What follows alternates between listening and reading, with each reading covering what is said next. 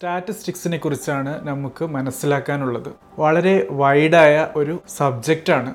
ഇതിന്റെ എഡ്യൂക്കേഷൻ തലങ്ങൾ ഏതൊക്കെ കൂടാതെ കരിയർ ഓപ്പർച്യൂണിറ്റീസ് ഏതൊക്കെ എന്നുള്ളത് മനസ്സിലാക്കുകയാണ് നമ്മുടെ ലക്ഷ്യം. ഈ സബ്ജക്റ്റിന്റെ വിസ്തൃതി അനുസരിച്ച് നമുക്ക് ഈ എന്റെ ടോപ്പിക്കിനെ മൂന്ന് എപ്പിസോഡുകളിലായി ഡിസ്കസ് ചെയ്യാവുന്നതാണ്. ആദ്യത്തെ എപ്പിസോഡിൽ എന്താണ് സ്റ്റാറ്റിസ്റ്റിക്സ്? നിങ്ങൾ എന്തൊക്കെ കാര്യങ്ങൾ സ്റ്റാറ്റിസ്റ്റിക്സിൽ പഠിക്കുന്നു? എന്തൊക്കെയാണ് എൻട്രി റിക്വയർമെന്റ് നിങ്ങൾ സ്റ്റാറ്റിസ്റ്റിക്സ് പഠിക്കാൻ ആഗ്രഹിക്കുന്നെങ്കിൽ? കൂടാതെ കോഴ്സ് സ്ട്രക്ചറും അസസ്മെന്റ് റിലേറ്റഡ് കാര്യങ്ങളും കീ സ്കിൽസ് എന്തൊക്കെയാണ് നിങ്ങൾ സ്റ്റാറ്റിസ്റ്റിക്സ് പഠിച്ചത് മൂലം നേടുന്നത് എന്നുള്ളതാണ് ഡിസ്കസ് ചെയ്യാൻ പോകുന്നത്. രണ്ടാമത്തെ എപ്പിസോഡിൽ നമ്മൾ ഡിസ്കസ് ചെയ്യാൻ പോകുന്നത് സ്റ്റാറ്റിസ്റ്റിക്സുമായി ബന്ധപ്പെട്ട് കിടക്കുന്ന ടോപ്പിക്സുകളാണ് അതായത് മെയിൻ മെയിൻ ഡൊമൈൻ ഏരിയാസ് ഏതൊക്കെയാണ്? നിങ്ങൾ സ്റ്റാറ്റിസ്റ്റിക്സ് പഠിച്ചത് കൊണ്ട് ഏതൊക്കെ മേഖലകളിലേക്കാണ് തിരിയാൻ പോകുന്നത് എന്നുള്ള കാര്യങ്ങളാണ്. മൂന്നാമത്തെയും അവസാനത്തെയും എപ്പിസോഡിൽ നമുക്ക് സ്റ്റാറ്റിസ്റ്റിക്സ് റിലേറ്റഡ് കരിയേഴ്സിനെ കുറിച്ചുള്ള ഒരു ഡീറ്റെയിൽ ഡിസ്കഷനാണ് ആഗ്രഹിക്കുന്നത്. സോ എല്ലാ വ്യൂവേഴ്സിനും സബ്സ്ക്രൈബേഴ്സിനും സുഹൃത്തുക്കൾക്കും സ്റ്റാറ്റിസ്റ്റിക്സുമായി ബന്ധപ്പെട്ടിട്ടുള്ള ആദ്യത്തെ എപ്പിസോഡിലേക്ക് സ്വാഗതം.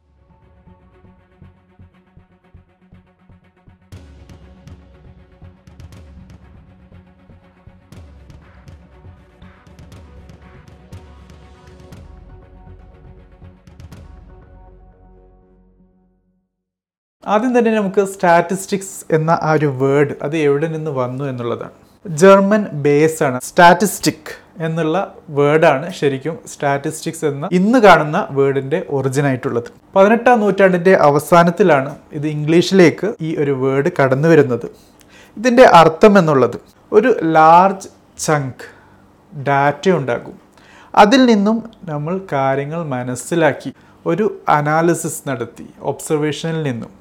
ഒരു നിഗമനം എത്തിച്ചേർന്നാൽ ആ ഒരു പർട്ടിക്കുലർ ഡാറ്റ എടുക്കുന്ന ഒരു എന്റെ പ്രോസസ്സിനെ നമുക്ക് സ്റ്റാറ്റിസ്റ്റിക്സ് എന്ന ഒരു കാര്യം കൊണ്ട് മനസ്സിലാക്കാവുന്നതാണ്. ഒരു പീസ് ഓഫ് ഡാറ്റയാണ് നമ്മൾ നേടുന്നത്. നമ്മുടെ ഇൻപുട്ടായിട്ടുള്ളത് എ ലാർജ് ബഞ്ച് ഓഫ് ഡാറ്റയാണ് ഇതൊക്കെ പറയുമ്പോൾ ഇന്നത്തെ അവസ്ഥ അതായത് ഇരുപത്തൊന്നാം നൂറ്റാണ്ടിന്റെ തുടക്കത്തിൽ ഇൻഫർമേഷൻ ടെക്നോളജിയും ഇന്റലിജൻസ് ടെക്നോളജിയും ഒക്കെ വെച്ചിട്ട് നമ്മുടെ കയ്യിലുള്ള വളരെയധികം ഡാറ്റയുടെ ഉപയോഗം നമുക്ക് ഈ ഒരു സ്റ്റാറ്റിസ്റ്റിക്സ് എന്നുള്ള മേഖല കൊണ്ട് തന്നെ നേടാവുന്നതാണ്. സ്റ്റാറ്റിസ്റ്റിക്സ് എന്നുള്ള ആ വേർഡിന്റെ ഉപയോഗം പതിനെട്ടാം നൂറ്റാണ്ടിന്റെ അവസാനം മുതൽ തുടങ്ങി ഇരുപതാം നൂറ്റാണ്ടിന്റെ മദ്യം അതായത് ആയിരത്തി തൊള്ളായിരത്തി അമ്പത് കഴിഞ്ഞ് രണ്ടായിരം വരെ ആകുമ്പോഴാണ് കൂടിക്കൂടി വന്നത്. സ്റ്റാറ്റിസ്റ്റിക്സ് പഠിക്കുന്ന കൂട്ടുകാർക്ക് എന്താണ് ശരിക്കും സ്റ്റാറ്റിസ്റ്റിക്സ് എന്ന് മനസ്സിലാക്കേണ്ടത് വളരെ ഇമ്പോർട്ടന്റ് ആണ്. ഇനി രണ്ടാമതായി നമുക്ക് മനസ്സിലാക്കാനുള്ളത് എന്താണ് ഈ സ്റ്റാറ്റിസ്റ്റിക്സ് എന്ന കാര്യത്തിൽ അല്ലെങ്കിൽ ആ മേഖലയിൽ നടക്കുന്നത് എന്നുള്ളതാണ്. കളക്ഷൻ ഓഫ് ഡാറ്റയാണ് നേരത്തെ സൂചിപ്പിച്ചതുപോലെ സ്റ്റാറ്റിസ്റ്റിക്സ് ഇസ് അബൌട്ട് ഡാറ്റ ആ ഡാറ്റ കളക്ട് ചെയ്യുക ശേഖരിക്കുക കൂടാതെ അതിനെ ഓർഗനൈസ് ചെയ്തിട്ട് അതിനെ അനലൈസ് ചെയ്യുക. എന്നിട്ട് അതിൽ നിന്നും നമ്മുടേതായ നിഗമനങ്ങൾ ഇന്റർപ്രിറ്റേഷനിൽ എത്തിച്ചേരുക എന്നുള്ളതൊക്കെയാണ്. അതുകൊണ്ട് തന്നെ ഈ ഡാറ്റയിൽ നിന്നാണ് നമുക്ക് ഇൻഫർമേഷൻ ലഭിക്കുന്നത്. ഈ ഇൻഫർമേഷൻ അതായത് ഈ ഡാറ്റ പ്രോസസ്സ് ചെയ്ത് നേടിയ ഇൻഫർമേഷൻ ഉപയോഗിക്കുന്നത് തീരുമാനങ്ങൾ ഡിസിഷൻ എടുക്കുന്ന കാര്യങ്ങളിലാണ്. അത് ഫാർമസ്യൂട്ടിക്കൽ ആയാലും മിലിറ്ററി റിലേറ്റഡ് കാര്യങ്ങളായാലും സ്പേസ് റിലേറ്റഡ് കാര്യമായാലും ഹെൽത്ത് കെയർ ആയാലും ഏത് ഫീൽഡ് എടുത്താലും ഈ ഒരു കാര്യം ഉണ്ട് എന്നുള്ളത് മനസ്സിലാക്കേണ്ടതാണ്. ഇതിനെ പൊതുവെ പഠിപ്പിക്കാറ് ഒരു മാത്തമാറ്റിക്സിന്റെ പ്രോബബിലിറ്റിയുമായി ബന്ധപ്പെട്ടിട്ടുള്ള ടോപ്പിക്കിന്റെ ഭാഗമായിട്ടാണ്. പക്ഷേ സോഷ്യൽ സയൻസ് സബ്ജക്ട്സ് ആയ എക്കണോമിക്സ് സോഷ്യോളജി അക്കൗണ്ടിങ് ഫൈനാൻസ് മേഖലകളിൽ സ്റ്റാറ്റിസ്റ്റിക്സ് വളരെയധികം നിറഞ്ഞു നിൽക്കുന്നതായിട്ടാണ് നമുക്ക് മനസ്സിലാക്കാൻ പറ്റുന്നത്. ഇനി അടുത്ത ചോദ്യമാണ്. എന്താണ് നിങ്ങൾ സ്റ്റാറ്റിസ്റ്റിക്സിൽ പഠിക്കാൻ പോകുന്നത്? നേരത്തെ സൂചിപ്പിച്ചതുപോലെ തന്നെ പ്രോബബിലിറ്റി എന്നുള്ള മാത്തമാറ്റിക്സിന്റെ ബ്രാഞ്ചിലാണ് സ്റ്റാറ്റിസ്റ്റിക്സ് എന്നുള്ള ഒരു topic കാണപ്പെടാറ്.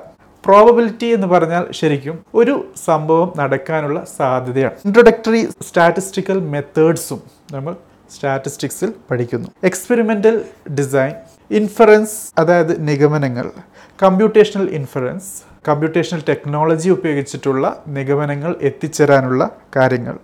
Sampling and databases biostatistics എൻവയോൺമെന്റൽ സ്റ്റാറ്റിസ്റ്റിക്സ് ഫിനാൻഷ്യൽ സ്റ്റാറ്റിസ്റ്റിക്സ് എന്നുള്ള കാര്യങ്ങളൊക്കെ നിങ്ങൾ സ്റ്റാറ്റിസ്റ്റിക്സിൽ പഠിക്കുന്നു.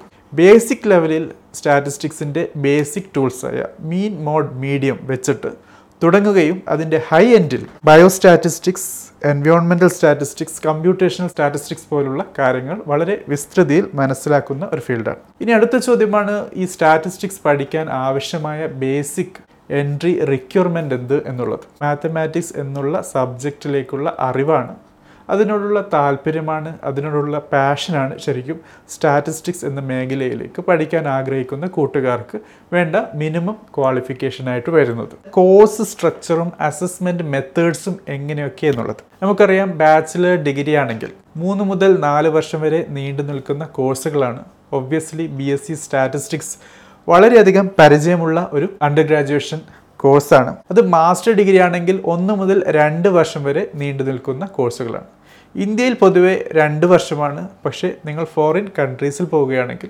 ഒരു വർഷം നീണ്ടു നിൽക്കുന്ന മാസ്റ്റർ പ്രോഗ്രാംസിനെയും പരിചയപ്പെടാനുള്ള സാഹചര്യമുണ്ട്. ഈ സബ്ജക്റ്റ് പഠിപ്പിക്കുന്നത് ലെക്ചേഴ്സും കൂടാതെ സെമിനാർ വഴികളിലും കൂടിയാണ്. കുട്ടികൾ പ്രൊജക്ട്സ് ചെയ്യും. അതുമായി ബന്ധപ്പെട്ടിട്ടുള്ള റിസേർച്ചിലും മുഴുകാറുണ്ട്. ഇത് നിങ്ങൾ ഇൻഡിവിജ്വൽ ലെവലിലോ അല്ലെങ്കിൽ ഒരു ടീമിന്റെ ഭാഗമായിട്ടോ ചെയ്യാനുള്ള സാധ്യതയുണ്ട്. സ്റ്റുഡൻസ് അവരുടെ കാര്യങ്ങൾ മനസ്സിലാക്കിയ കണ്ടെത്തലുകൾ പ്രസന്റേഷൻ വഴിയും കോഴ്സ് വർക്ക് വഴിയും മുമ്പോട്ട് വെക്കാറുണ്ട്. അസസ്മെന്റ് പൊതുവെ നടക്കാറ് റിട്ടേൺ അല്ലെങ്കിൽ ഓറൽ എക്സാമിനേഷനായിട്ടും കോഴ്സ് വർക്ക് അല്ലെങ്കിൽ പ്രൊജക്ട് പ്രസന്റേഷൻ വഴിയും ആണ്. ഏതൊക്കെ കീ സ്കിൽസാണ് നിങ്ങൾ സ്റ്റാറ്റിസ്റ്റിക്സ് പഠിച്ചത് കൊണ്ട് മനസ്സിലാക്കാൻ പോകുന്നത്? ഒബ്വിയസ്ലി ഡാറ്റ റിലേറ്റഡ് കാര്യമാണ്. ഇതിൽ ഓർഗനൈസേഷൻ ഉണ്ട്. എന്നിട്ട് അനലൈസ് ചെയ്ത് ഇന്റർപ്രിറ്റേഷനാണ് അതുകൊണ്ട് തന്നെ റിസർച്ച് എന്ന മേഖലയിലേക്കുള്ള വലിയ ഒരു ചുവടുവെപ്പാണ് സ്റ്റാറ്റിസ്റ്റിക്സ് എന്നുള്ള മേഖല മനസ്സിലാക്കിയത് കൊണ്ട് പഠിച്ചത് കൊണ്ട് നിങ്ങൾ നേടാൻ പോകുന്നത്. നേരത്തെ സൂചിപ്പിച്ചതുപോലെ തന്നെ ഡാറ്റ അനാലിസിസും ഇവാലുവേഷനും ഇതിന്റെ ഒരു ഭാഗമാണ്. നല്ല പ്രസന്റേഷൻ നൽകുക നിങ്ങളുടെ കണ്ടെത്തലുകളെ ക്രിയാത്മകമായി മുന്നോട്ട് വെക്കുക എന്നുള്ളതും സ്റ്റാറ്റിസ്റ്റിക്സ് പഠിച്ച ഒരാളുടെ കഴിവാണ്.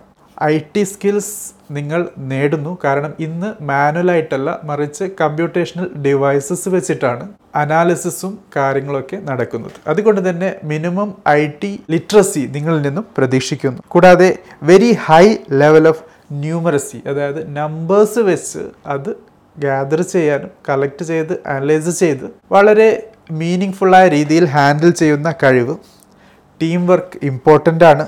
പ്രോബ്ലം സോൾവിങ് എന്നുള്ളത് ഒരു സ്റ്റാറ്റിസ്റ്റീഷ്യന്റെ കഴിവാണ്. സെൽഫ് മാനേജ്മെന്റ് അതായത് പ്ലാനിങ്ങും ഡെഡ് ലൈൻസ് മീറ്റ് ചെയ്യാനുള്ള നിങ്ങളുടെ കഴിവും. ഒരു കാര്യത്തെ മൾട്ടിപ്പിൾ പേഴ്സ്പെക്റ്റീവിൽ കൂടി മനസ്സിലാക്കാനുള്ള നിങ്ങളുടെ താല്പര്യവും തിയറിയിൽ നിന്നും ഒരു കാര്യത്തെ റിയൽ ലൈഫ് സെനാരിയോയിലേക്ക് കൊണ്ടുപോകാനുള്ള കഴിവും സ്റ്റാറ്റിസ്റ്റീഷ്യനിൽ നിന്നും നിങ്ങൾ മനസ്സിലാക്കുന്ന കഴിവുകളാണ്. ഇൻ കേസ് ഒരു സ്റ്റാറ്റിസ്റ്റീഷ്യൻ ആകാൻ ആഗ്രഹമുണ്ടെങ്കിൽ ഈ പത്ത് കാര്യങ്ങളും നിങ്ങൾ നേടുന്നു. അല്ലെങ്കിൽ നേടേണ്ടതാണ്. സോ ഫ്രണ്ട്സ് ഇതാണ് സ്റ്റാറ്റിസ്റ്റിക്സുമായി ബന്ധപ്പെട്ടിട്ടുള്ള ആദ്യത്തെ എപ്പിസോഡ് ഇതിൽ നമ്മൾ ഡിസ്കസ് ചെയ്തത് എന്താണ് സ്റ്റാറ്റിസ്റ്റിക്സ് എവിടെ നിന്നാണ് ഈ സ്റ്റാറ്റിസ്റ്റിക്സ് എന്ന വേർഡ് വന്നത്? അതിന്റെ അർത്ഥം എന്താണ്? സ്റ്റാറ്റിസ്റ്റിക്സിൽ എന്താണ് ചെയ്യുന്നത്? എന്തൊക്കെ കാര്യങ്ങൾ സ്റ്റാറ്റിസ്റ്റിക്സിൽ പഠിക്കുന്നു? എൻട്രി റിക്വയർമെന്റ് എന്താണ്? കോഴ്സ് സ്ട്രക്ചറും അസസ്മെന്റും എന്താണ്? കൂടാതെ ഏതൊക്കെ കീ സ്കിൽസ് ആണ് സ്റ്റാറ്റിസ്റ്റിക്സ് പഠിക്കുന്നത് കൊണ്ട് നിങ്ങൾ നേടുന്നത് എന്നതൊക്കെയാണ്. ഇനി രണ്ടാമത്തെ എപ്പിസോഡിൽ ഇതിന്റെ ഡിഫറെന്റ് ഡൊമൈൻസും കരിയർ ഫീൽഡും മനസ്സിലാക്കാം. ചോദ്യങ്ങളുണ്ടെങ്കിൽ ചോദിക്കാൻ മറക്കരുത്. Thank for watching have a great day